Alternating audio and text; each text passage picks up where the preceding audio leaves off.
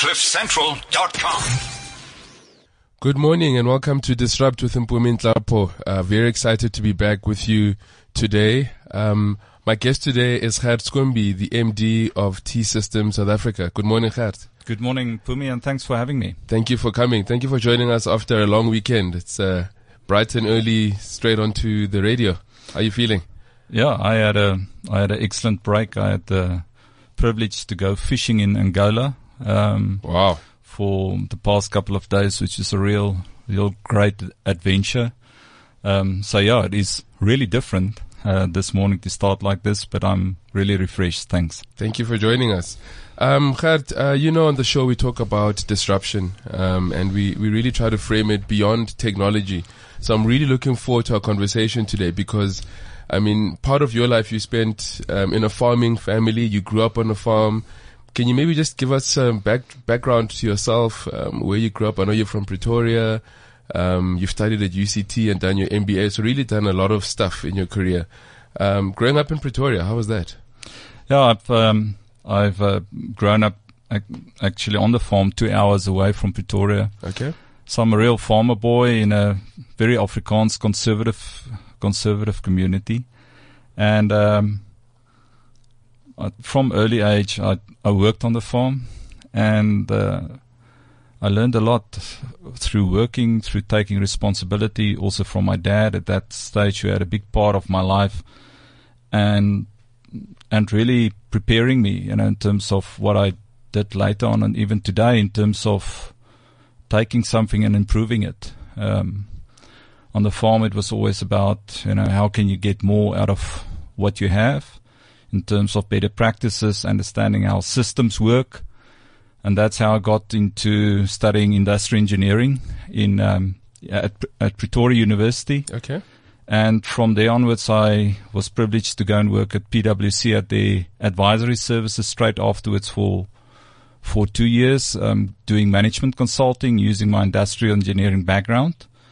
And then I I had a real excellent year at UCT in 1993, doing my MBA, which was uh, which was a powerful year in terms of learning lots of things of life. Um, it was a big sacrifice. I was married um, at that uh, point in time, so Stella and myself went down to Cape Town, and uh, it was a very full year in terms of learning academically. Um, but we decided beforehand we want to make the most out of one year, and that's where I learned how much you can do in one year. Yeah. So academically, I did extremely well.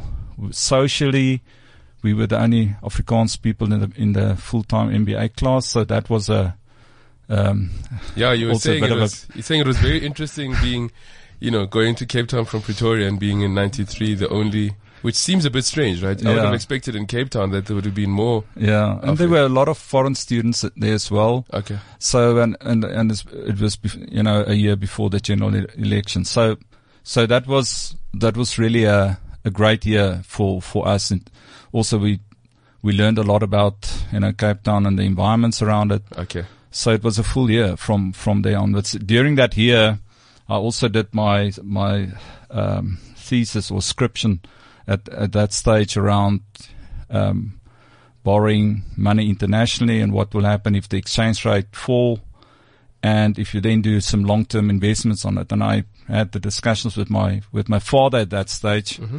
On the um, at, on the farm, we were doing all kinds of vegetables and one year crops and and I said to him, you know, we need to get into an export export game, and using his experience in agriculture and my newly found knowledge around International. around Yeah. the uh, international finance and that um, I got so interested around the topic that after my MBA I went to the farm um, and we looked at different al- export alternatives and Okay. and that's how we then started in 94 with table grapes exporting table grapes and citrus um, And the farm is called um, Schoonbee it's called Schoonbee Landgoed yes Landgoed. Okay. Yeah. So you you came out of the thesis, went back to the farm. Yeah. Okay. So obviously coming out of very nice corporate offices. I mean, Yeah. no, no, very corporate type of lecture theaters at UCT, and then onto the farm. What was that transition like? Yeah, it was it was it was quite quite heavy at, uh, at that stage.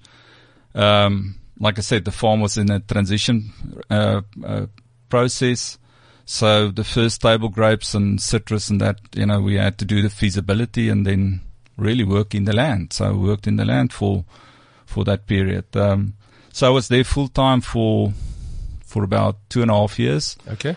And then um, then I decided to join IBM. You know, from there, which was probably another um, big jump for for for me and my wife. And and why that decision? Ugh, at that stage on the on the farm, there was a lot of lot of family, um, family politics and that, and it it impacted my life, my private life, to the extent that I felt it would be better to have some distance between me and the family. So Okay. even though I moved away, I never, I never disconnected from, from the farm. So, I, so I remained very much involved, you know, until today I'm very involved there as well. Um, but it helped, you know, it helped to join IBM.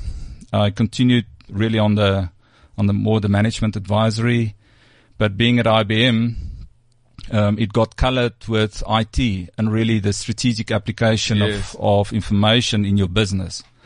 So slowly I moved into the IT strategy world, the IT governance world. But, Um, but up until that point, I, IT was not an area that you were specifically thinking you're going to get into. yeah, So it just happened that you were employed at IBM at the time. exactly. Um, at IBM, the, IBM had a consulting group called IBM Consulting Group who did primarily um, strategic consulting. And as I said, you know, I then moved with a group more into the IT, IT strategy, IT governance consulting. We assisted large organizations also to prepare for outsourcing. That's how I got into the more the outsourcing world. Um, but I never got into the details of technology. Okay. You know, it was always around how do you utilize information? How do you utilize the people who's running the information for the strategic benefit of your organization? That's been my, my, my history. And even today, I'm not a technology freak. You know, I, I believe there's a lot of other people who know a lot more about the actual technologies. Um, so for me, it's more around the strategic application of, of information. Ah, and um, talking from a technology point of view, then um, I know then you went on to found your own business um, at the, you know, at the boom of the internet at Yeah. the time. Uh, what drove you into wanting to now move into your own business? I mean, it would have probably made sense to go possibly into agriculture again or look for something there, but you went into an internet business. Yeah. It was in, in 1998, 1999, you know, just at the, at the, really at the height of, of the internet boom. So a couple of us at IBM decided to, to move out of IBM and start our own business. Okay. And it was a really a great experience, you know, and that's where I also learned that how important it is to pick, uh, like-minded people when you want to go into a venture like this. You know, it's all the value, a common value system is more important than the actual strategy. So we had really great fun, um, in doing that. It was again around the same theme of even what I'm doing today. It was around the strategic application of, of how you utilize the internet at that stage. So we had some uh, consultants doing it. I was, I was leading the business development and, and the sales side. And then we had some, uh, developers, actual developers who did, uh, internet presence for, for companies at that stage. After about three years, we, uh, we were contracted by T Systems, um, to help them with one of their big customers Okay. to redesign their, their complete internet presence. And we were busy with that for about a year. And then we as shareholders decided it, you know, it makes sense for us to be part of a, of a bigger, bigger organization. We can have a bigger impact and more significance. Um, so we started to engage with them and that's how they acquired us. Ah, interesting. I mean, um, coming from, like, once again, I want to go back to the farming environment and then quickly now moving into a very corporate environment. Was that something that you'd already envisaged for yourself or growing up? Was it always kind of like you'd be still in the more family business? I um, one of the lessons that I learned while I was on the farm is that it's very important to have your own dream and your own vision. My dad was a very strong character, and he had a he had a specific vision, you know, of his children joining him on the farm. Okay. I would, yeah. And, Which uh, makes sense. Yeah, and and and I realized at that stage, you know, that I respect and admire his vision, but that it's very important to be authentic, to have your own vision. And if there's an overlap, then it's great. Um, if there's not an overlap, then it's then it's fine. Every one of us must have our own must have our own vision, our own purpose. I'm a very spiritual person. I believe in in standing up in your own identity and, and living your own purpose. So um, for me, my faith gives me a lot of confidence, so that everything that I that I approach in life, you know, I feel I I um I approach it well anchored, and therefore I, I approach it with confidence, and then I drive it through. You know, some yeah. some of it's easy, some of it's not that easy, but that's really that's really the the way that I approach it. So I did not have any specific view around around family business or farming or IT or anything. Even today, that's not, that's not my primary focus. My primary focus is to, is to make a difference and to use my talents that I, that I got from, you know, from God to, to really make a, a, a significant difference to, to other people that, um, that comes in, you know, th- that cross my ways. Hmm. And some, you know, some of it may be in agriculture, some of it may, may be in IT, but uh, for me, that's, that's just, uh, it's just the the scene in which in which the play is is playing itself out. Absolutely.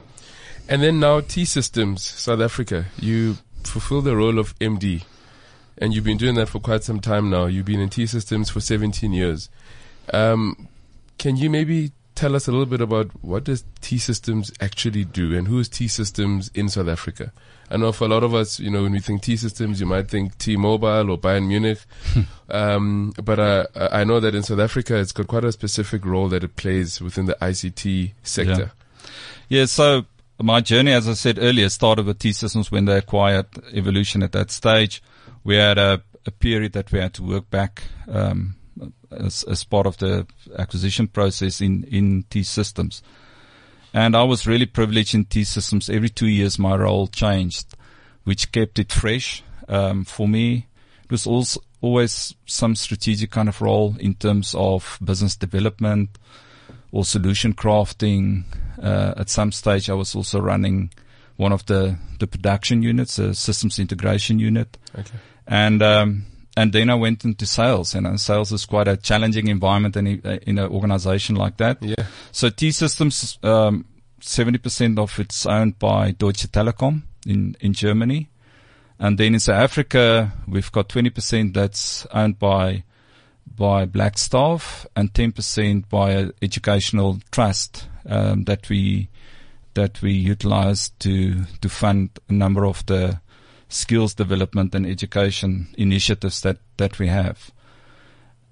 The T Systems brand and, and what it's me, meant for me and, and also in South Africa, you know, I link it back to, to the overall purpose. I believe, um, it's a big privilege to build a bridge between a country like Germany and a country like South Africa and utilize the best of innovation and and practices that they have in Germany and bring it to South Africa and localize it to make a difference in South Africa. Absolutely. And that's, that's what we've been doing, you know, f- for the past 20 years. So, uh, this is actually our 20th anniversary in the country. Okay. It's quite amazing to think that I've been part of it for 17 years, but that's, that's really for me, uh, the way that I see it and the way that I approach it every day. So it's a privilege, but it's also a big responsibility. Um, if I just think uh, around the Arivia acquisition that we concluded in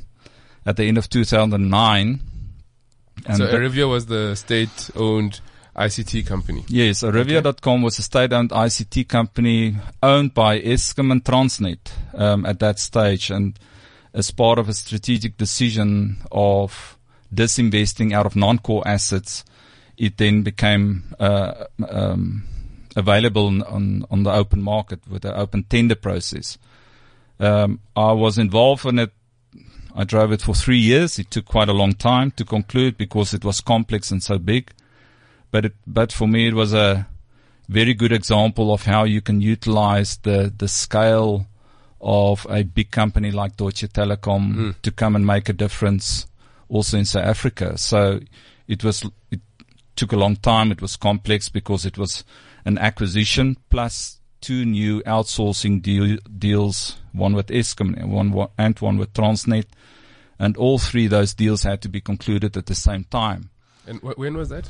It, it concluded at the end of 2009. 2009. Okay. Yeah. So since then, it's been a quite a intense journey at at both those organizations and also with Arivia. We fully integrated Arivia into into T systems, and um, and we started uh, a process of refreshing really the IT environments of both Eskom and Transnet. In the early days, it wasn't easy. Uh, we did a lot of IT transformation projects at both organizations. We paid a lot of penalties Yeah. uh, because we could not deliver according to the quality standards that we contracted to in the early days. Can, can you explain that? Because I mean, I've I've I've heard you mention that before, but maybe it's not something that other people can easily understand. You know? So, so when you, when you, in the traditional outsourcing world, you know, why would a company outsource? They would outsource when they sell assets, if they need some capital, Mhm. Cut cost, um, because you assume that the company that you're outsourcing to can do things better than you can. So with, with, with, uh, applying less resources and, and therefore uh, lower cost. And, and also the third element is to improve service quality.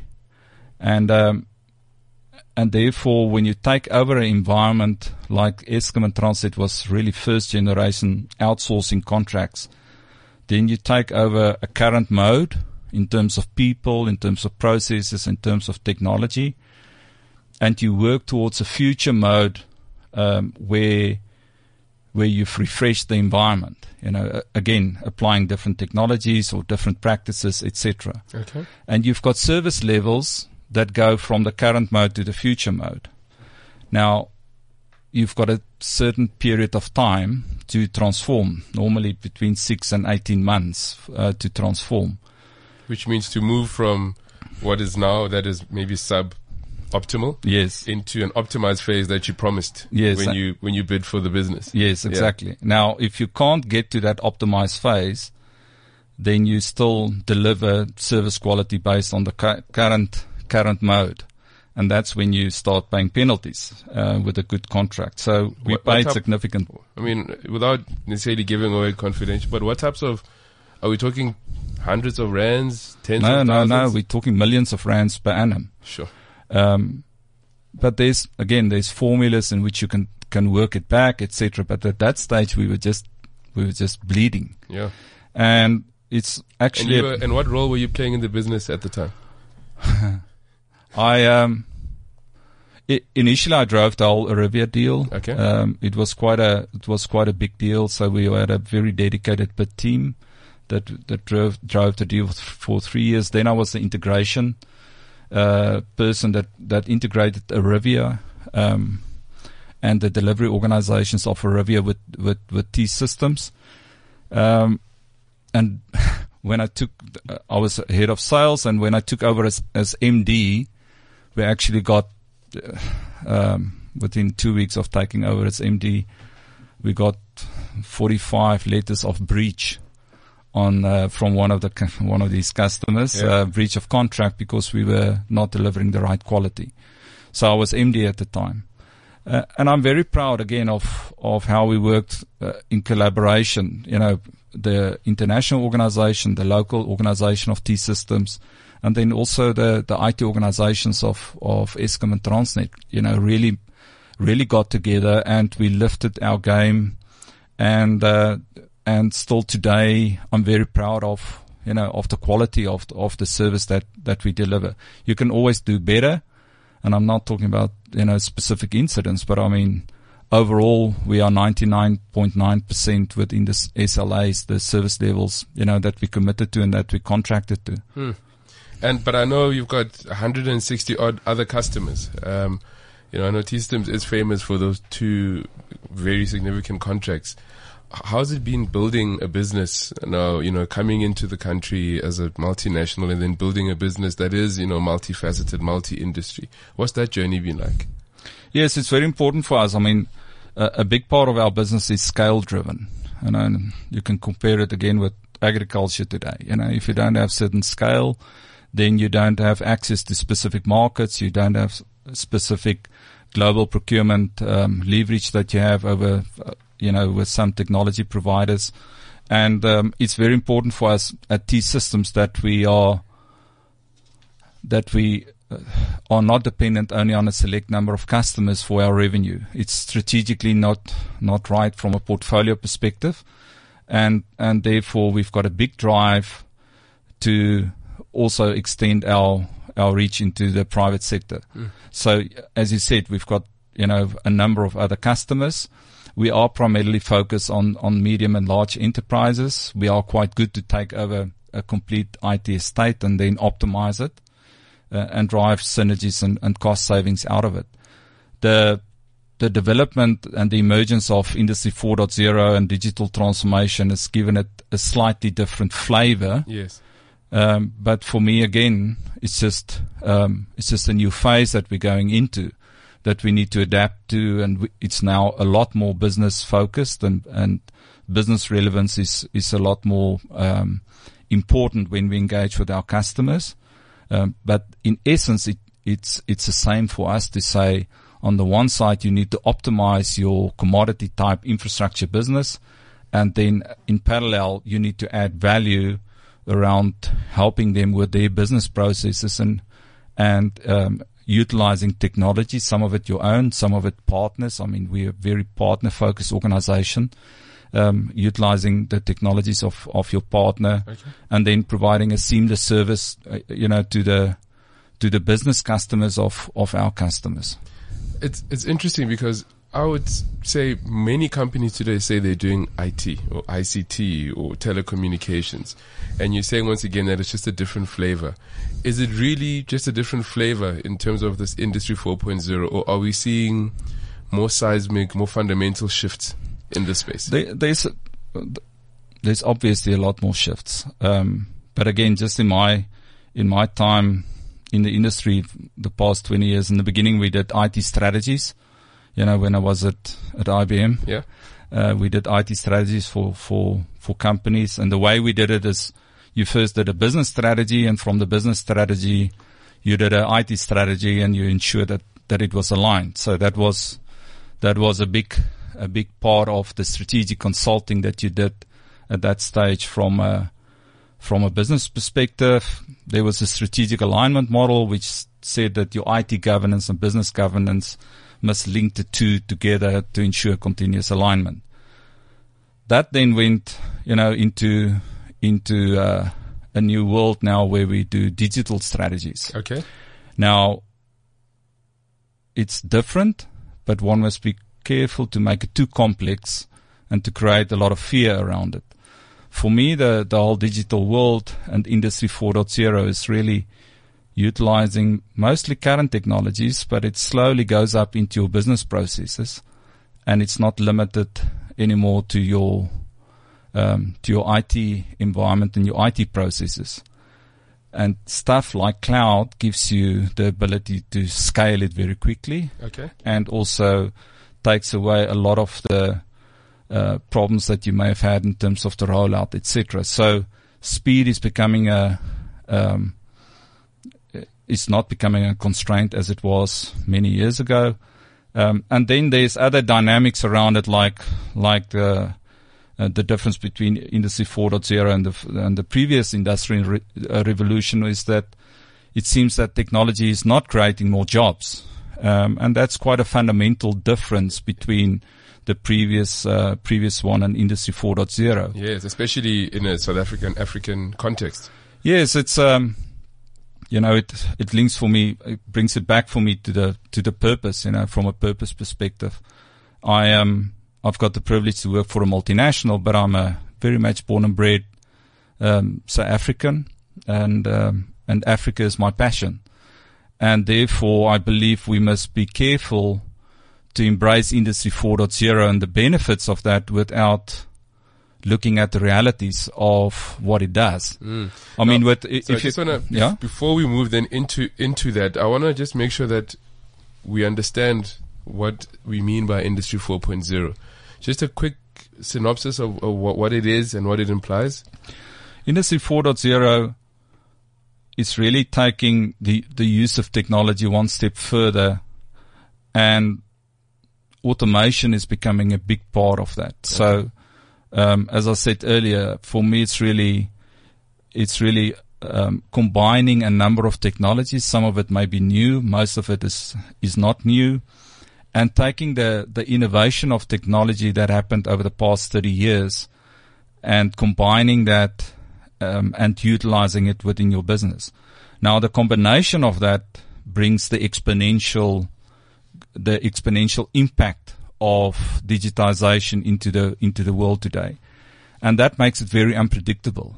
And the, the unpredictability also creates fear. I mean, any organization that's doing a strategy today, they don't really know what the future may hold because they can't take the history and project it to the future. Okay. Um, you know, most strategy work is done by that. You, you accept the current paradigm of the world that you live in will continue into the future and based on that you make certain decisions. Um, with Industry 4.0, it, it changes that world. So you can start adopting practices like scenario planning, but it's still a very unpredictable world where where the industry definitions as we know today may change in future. And and again, just your mindset and the context within which you look at the future um, is is really challenged. Mm. So so it's a it's a complete different different world. And again, what's what's a driver of it? Yes. Well, yeah. What is what is what's different? What's different from the dot com era, from the web 2.0 era? What's the fundamental difference now that makes it so much more unpredictable? I think it's a combination of these technologies, you know, and a, a combination on different levels from from your networking business, um, storage, what storage has, has done to your computing environment, the computing envi- environment itself, combining computing and storage into a cloud environment, and how cloud can help you to hyperscale, um, you know, certain certain applications. So it's a combination of a number of those innovations. So all of it has happened almost in isolation in the in the past 30 years, Okay. and now. Uh, due to the access also of that intellectual property and intellectual capital enabled by the internet, um, it has got a, a big impact on the business. Okay. Now, one of the things as as well in terms of the difference is uh, between the previous one and and and and the industry here or industry 4.0 now is automation. So with Internet of Things, um, it it creates intelligence in all your business processes. And therefore you can do a lot more with your business processes and optimize a lot more around your business processes. Okay. Okay. So it's the coming together of all these technological advancements. Yes. And it creates this like perfect storm, Yeah, which then becomes very unpredictable. Exactly. Exactly. Now, now back to then to South Africa and Africa because the reality is that by and large we are importers of IP in as far as you know the digital world is concerned. Um, wh- where does that leave you? I think the, the, the first thing is to understand and, and to contextualize in your own environment that Industry 4.0 will not necessarily create new jobs. In fact, if you look at a country like South Africa, we've got the second highest Gini coefficient in the world currently, Hmm. Which means the difference between those who have and those who haven't is the second largest in the world. And that's a very, that's, that's not a nice, that's not a nice statistic to be part of. And it's something that I guess all of us, all the leaders in the country, not only political leaders, but all business leaders must look at very critically and say, what are they doing to address that? Um, because if we can't address that, then the country that we stay in and that we want, where we want to raise our kids, I don't believe will be sustainable. Yeah. So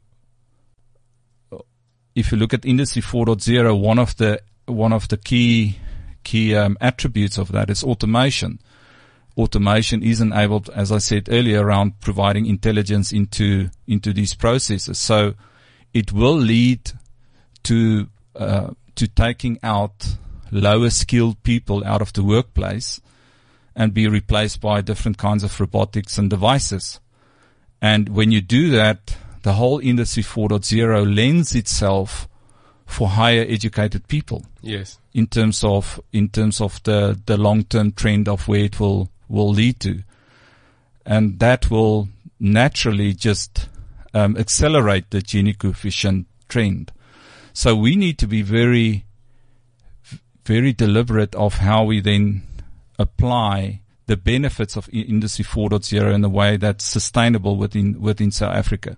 You can't ignore um, the new digital trends. You can't build a wall to keep it out. You can't. No. Uh, you, it's a it's a global phenomenon, and therefore we need to just be cognizant about it, lean into it, and be deliberate then on how we in South Africa can leverage the benefits and and then also mitigate the shadows that come from that. But, but how do we do that when it's the speed and pace at which things are happening? Whether it's something as simple as a new app that gets launched or new cloud services that you know that uh, that get you know taken to market from a global perspective. Because really, we're not competing with ourselves, and we're certainly not competing just within our continent. It's it's a global phenomenon. So, how do we lean into a situation like that? I can I can tell you in T systems we've um, we've started adopting an approach that we call net positive, and I'll give you one specific example then of, of or two examples around net positive. Net positive and, and shared values is really to say that that consciously we as organizations in South Africa want to make sure that we don't just reduce our impact on the economy or on the on the environment as as as was the you know a, a trend a couple of years ago we want to to make sure that wherever we touch our customers with our customers the, the environment and even the economy that we make a net positive contribution back into society Okay. now that's that's a very um, ambitious target to, to set ourselves. Um, we need to find different ways on how we're going to track it. It's a emerging practice that comes um, out of the developed world. So um, we won't. I won't claim that we've found the the way to do it. But if you then adopt a shared a shared value approach, a shared value approach is saying that that you are making money while you are doing good. Okay. Uh, so more and more we are pulling our corporate social investment, our education, etc., into the normal value chain of these systems. Otherwise, it just doesn't become sustainable. It's Um, like a charity. or It becomes yeah. a handout Yeah. or a charity, Mm. and we're pulling it into into our value chain. By doing that, I believe we are starting to see the the impact of what net positive could be in our environment. I, I believe every organization um, and the country must must also adopt that kind of approach because it is not that simple. Yeah. Um, to give you an example, we started as a as a real corporate social investment initiative in in a rural area in Hazyview. We started to uh, to put down a learning center there in, in collaboration with some other partners, and that has developed into a full ICT academy there in the middle of nowhere. But it also doesn't help that you create skilled people in the rural area without an opportunity for them to have jobs there. Yeah, absolutely. Um, so They might be better off getting skills in whatever jobs are available there. Exactly. So, so um, what happened? Most of them then came anyway to Gauteng, um, or to you know to the one of the big um, big cities. So, what we started to do now is to create a a service desk. Um, in in Hazyview, we've already moved the T systems, our T system service desk, um, to Hazyview um, as part of a a pilot, and it's now in full production Okay. and we we are now inviting other customers and like-minded organizations to also participate in that. So what is the value proposition of something like that? It's in the rural area, so it helps rural um, employment in that area. It helps with real skills development there.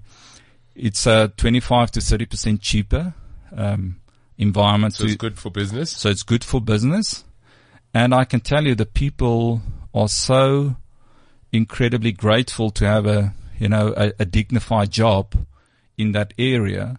So they are incredibly committed to to be part of that. So uh, now we don't look at that anymore as a corporate social investment. It's really part of our business, yeah. really part of our core business. So that's one one example. Another example um, is that just last week we've we've uh, we've launched um, our with Huawei, uh, our partner. We've launched um, Open Telecom Cloud, which is a the first hyperscale cloud that will be hosted in South Africa. Okay. And a big part of that is also to ensure that not only data is going out the country, but but that we that we can can ensure that the impact of cloud can also be net positive around the economy in South Africa. Again, Industry 4.0 and cloud is synonymous. And one of the impacts of cloud in the IT industry is it takes away a lot of job classes, you know, um, in terms of, of server engineers and Mm. storage and database, etc., out of the country. So in essence, by just allowing these big hyperscale clouds to run in other, other areas, uh, other parts of the world, we were just allowing, you know, jobs to be exported out, out of the country. And it's not just the direct impact of, of the people that work for the, for, for those companies. It- It's also, you know, the, the knock-on impact of, of other people that must provide the cooling and the, and the electricity, etc., around those data centers. So, by bringing it into the country, we believe it will it will help again to to enable a net positive outcome, and it will create a partner ecosystem that will allow, you know, again new skills and and new jobs to be created within the country. But then the question then would be, can we compete on that scale and on that level from a South Africa perspective? Because it's not something that we've been akin to doing. Yes, it's um, it's something that you must watch very carefully. You know, to to spin up a, a cloud environment is not is not that difficult. Um, what we are doing is we're leveraging uh, innovation again from Germany and from China. So Deutsche Telekom has got a has got a partnership with Huawei in, in China, um, where they've created this open telecom cloud environment which started off as an infrastructure as a service um, solution. Um, it it moved into platform as a service, and now it's got software as a service capabilities as well. So what we are doing in South Africa with Huawei and also Huawei South Africa is that we're bringing that development roadmap to South Africa. So it will be exactly the same version of OTC that's running in Germany will also run in South Africa. So it's not just a specific um, snapshot of what they have today. Um, we're buying into, in essence, we're leveraging and moving into the slipstream of that big development roadmap Global roadmap. and that's what you need. Uh, um, you know, there's there's very few of these hyperscale clouds that who have survived. There's big, big um, technology players globally who's decided to stop the race, Absolutely. and um, and therefore we we also from a South African perspective don't don't create our own. We're leveraging that uh, from from Germany and China and bringing it to South Africa, and um, and therefore I do believe we will continuously be be competitive for as long as for as long as Germany and China is putting in development capital into that, you know, against the the big US hyperscale clouds, um, we will benefit from it. Now, for a tricky question, do you do you see South Africa becoming self-sufficient from you know in terms of embracing this digital world industry 4.0? I mean, there's the one element aspect as a multinational, you leverage your global um, partners. But there's also the other side of saying, you know, when do we start creating innovation from within South Africa and take it to them? You know, Mpumi, there's um, there's already some real good examples in South Africa and in Africa um, around areas such as health and around financial systems where where innovation from a technology perspective in those industries has been has been leading innovations from a global perspective. And I believe we must just continue to to stimulate and and and to uh, to create environments for those people to take up to take up their their skills and do it. I think programs like like this disrupt is also helping you know potential entrepreneurs and technology people to believe in themselves so that they can continue to do that. Mm. Um, I don't think it's it's really about self sufficiency. It's it's really about making sure that we are not completely uh, just exposed to almost handouts again, you know, from from a developed world.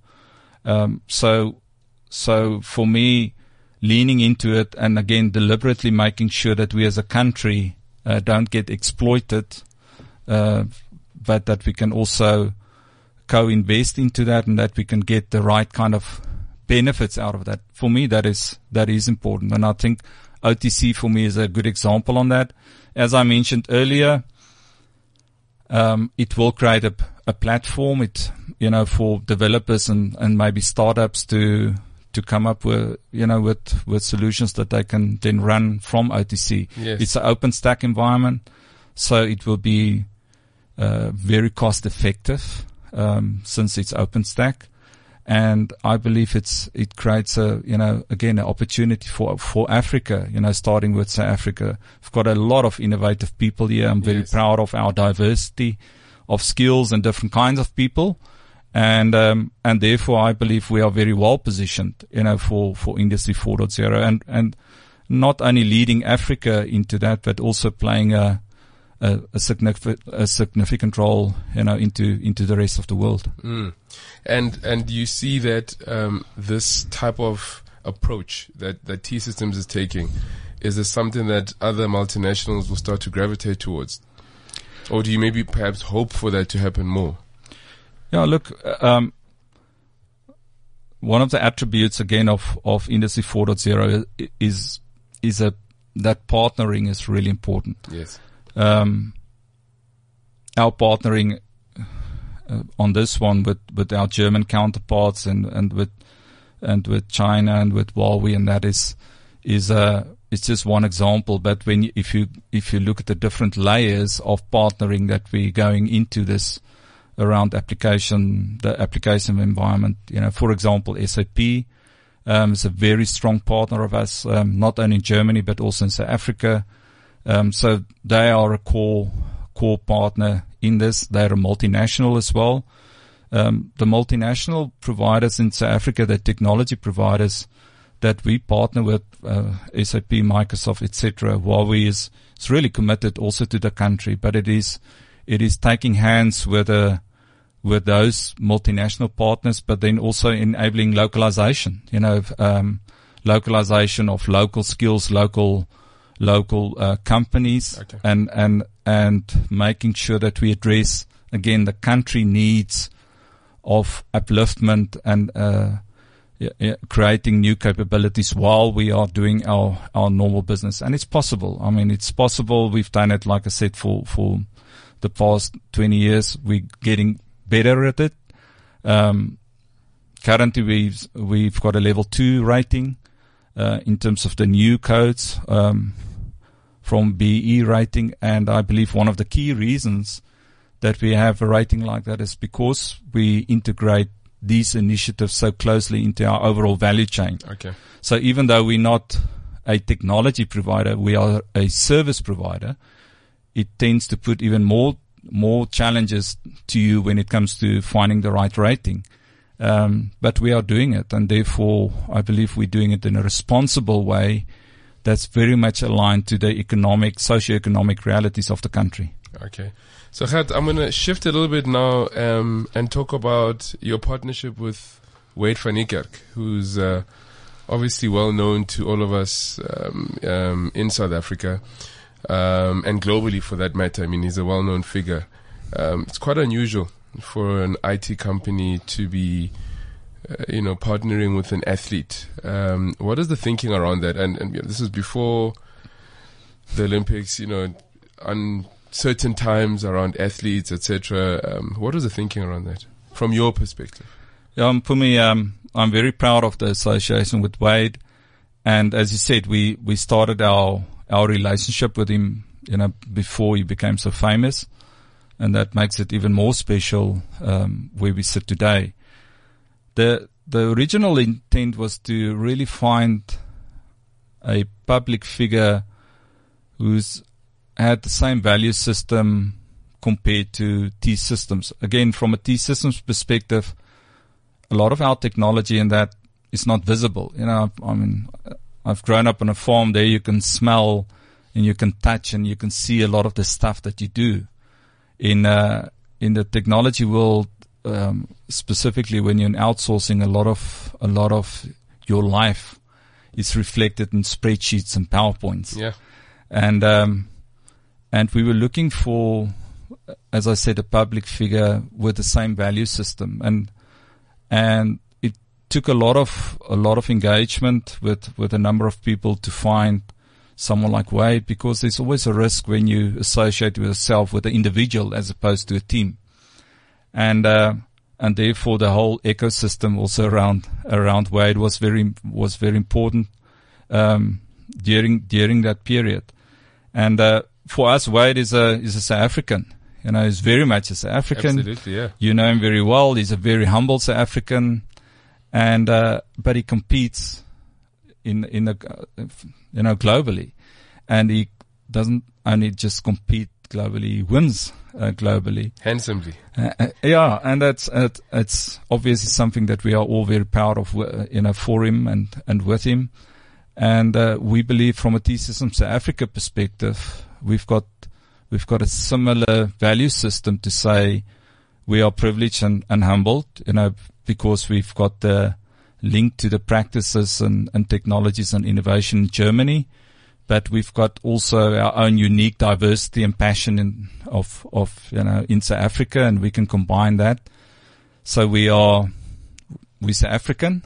Yes. Uh, 99.99% of the people working in T-System South Africa is, is South Africans and uh, but we compete globally and and we we're delivering globally. We've got a number of global customers that we support from South Africa, and it's big brands like Heineken um, and Kone, the the lift company that we support from South Africa. So. So bringing the jobs back into South Africa. Yeah, bringing the jobs back into South Africa, and it's again for me part of this net positive topic. You know, to say as we optimize when we bring IT services to a customer, as we optimize, there's always there's always the risk of of of uh, taking jobs out because you need to optimize, but then bringing in uh, work from from other parts of the world back into South Africa is a way in which we can uh, keep the net positive theme going uh, to make sure that we are sustainable. So Wade van Niekerk, that was where we started it. And then there's a lot of other similarities. I mean, he's, he uh, you know, 0.1 of a second makes a big difference for him. Yes. And the same for us around our quality of service. You know, 99.8 versus 99.9. Um, service level achievement make a big difference in our lives. Yes. And, and, um, it's that attention to detail and the way that we apply ourselves in, in what we do and being proud of what we do. Um, Wade is, is, is giving us that value system, not only for us internally as T Systems employees, but also our partners and our customers, you know, that, that we are, that we are working with. Yeah. And Gert, I mean, you know, staying on the, the performance, um, conversation around Wade, uh, you yourself, I mean, you've summited Mount Kilimanjaro and uh, a lot of people don't know you did it with one leg. You've got a prosthetic. And I mean, I've heard you tell the story, um, around that, but you know that that is quite a disruptive thing to do. Why would you decide to do that? And how does that frame into yourself as someone who's been in this industry for 20 plus years? Yeah, you know, it's um uh climbing Kilimanjaro was not a bucket list topic for me. It okay. was also it was one of those things that that happened to me uh again from a from a pure spiritual perspective, you know, I don't believe in any co- coincidences. So that wasn't a coincidence as well. I had to, I had to um, introduce two people to one another, and I knew them both, but obviously they didn't know each other. And the one was a guide. Uh, she takes, she took people up Kilimanjaro. So when I introduced them, they said, "Well, why don't we make up a group to go and climb Kilimanjaro?" I said, "That's fine. You know, let's go and do that." That's really as as simple as it as it as it started. Um, it was it was a real significant event in my life, and I, if I talk to other people, you know, everyone who climbed Kilimanjaro um, got something really a life a number of life lessons out of it, um, and therefore I don't think I'm I'm unique in that. Mm. Um, I learned a, a number of you know, I, I, believe life and, and leadership lessons out of it. The, probably the, the one that I remember most is, is the concept of pole pole, you know, uh, which means, you know, slowly, slowly. Slowly, yeah. Um, I mean, I, I prepared quite well for Kilimanjaro physically. And then when we started, the guide put me directly behind him because I was the weakest, obviously, of the group. And uh, he started walking at such a slow pace that I, I just couldn't believe it. You know, I was ready. I, you know, I wanted to climb this mountain. Yeah.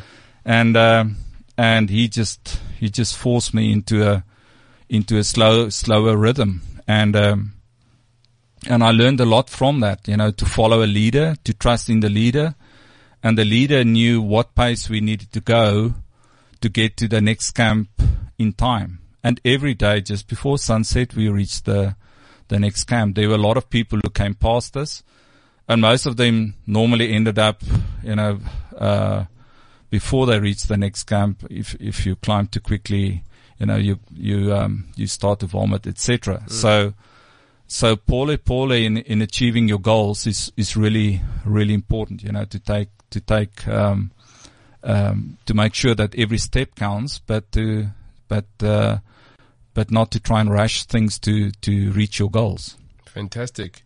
Gert, I mean, we could talk for hours, you and I, and we've done that in the past. Before we wrap up, I'm going to read a quote, um, something that you were quoted on in the news, and you said, data is the new currency. One of the key enablers of digitization is the cloud, and it's no good running away from it. We must lean into it. As Africans, we must make it work for us. And you've kind of alluded to that as well in the conversation.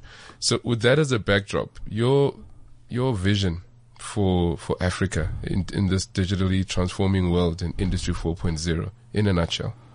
Yes, I believe, I believe we've got a lot, lot of, lot of strengths that we can take into this new industry. We, we've got good education. We've got a diverse set of skills.